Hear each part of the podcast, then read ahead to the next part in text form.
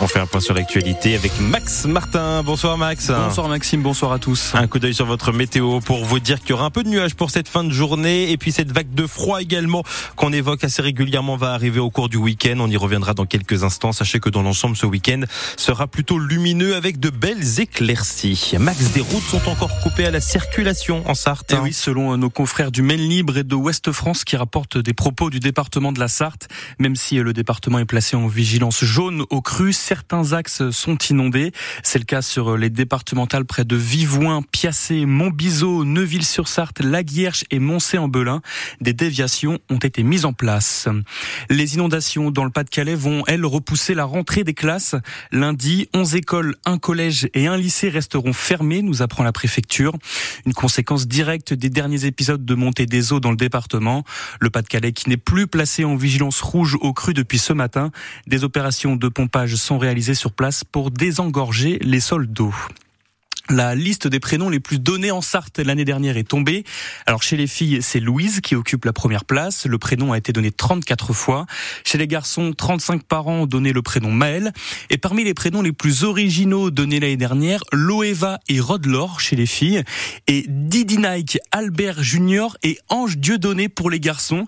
Les prénoms les plus utilisés, les plus originaux sont à retrouver sur francebleu.fr.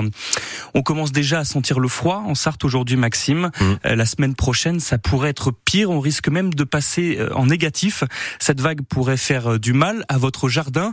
Protéger ses plantes et ses légumes par ce temps-là n'est pas toujours facile.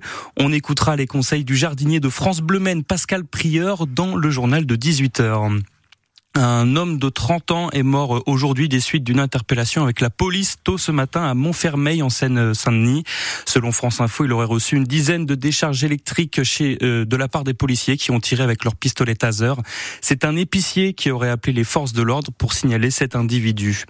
Ce matin avait lieu l'hommage solennel à Jacques Delors aux Invalides à Paris. Emmanuel Macron a rendu un dernier hommage à l'homme qui a réconcilié l'Europe avec son avenir selon ses propres mots. Jacques Delors, ancien président de la commission européenne et figure importante du Parti socialiste, est décédé le 27 décembre dernier. Les inscriptions pour la corrida d'Arnage de dimanche sont terminées, du moins sur Internet. Il sera encore possible de vous inscrire sur place. Pour l'instant, 300 personnes sont inscrites pour le 5 km et un peu moins de 1000 coureurs pour le 10 km. Le match entre Le Mans FC et Châteaubriand en amical vient de se terminer. On l'a appris euh, Maxime Bonhomé. Score final nul et vierge 0 à 0. Les footballeurs du Mans retrouveront le championnat dès la semaine prochaine, vendredi, avec la réception de Niort. Et puis euh, l'acteur américain David Saul est décédé aujourd'hui à l'âge de 80 ans. Vous le connaissez certainement pour avoir interprété le rôle du policier dans Starsky et Hutch. C'est son épouse qui a annoncé la nouvelle. Maxime, un petit point sur la météo de cette soirée. Oui.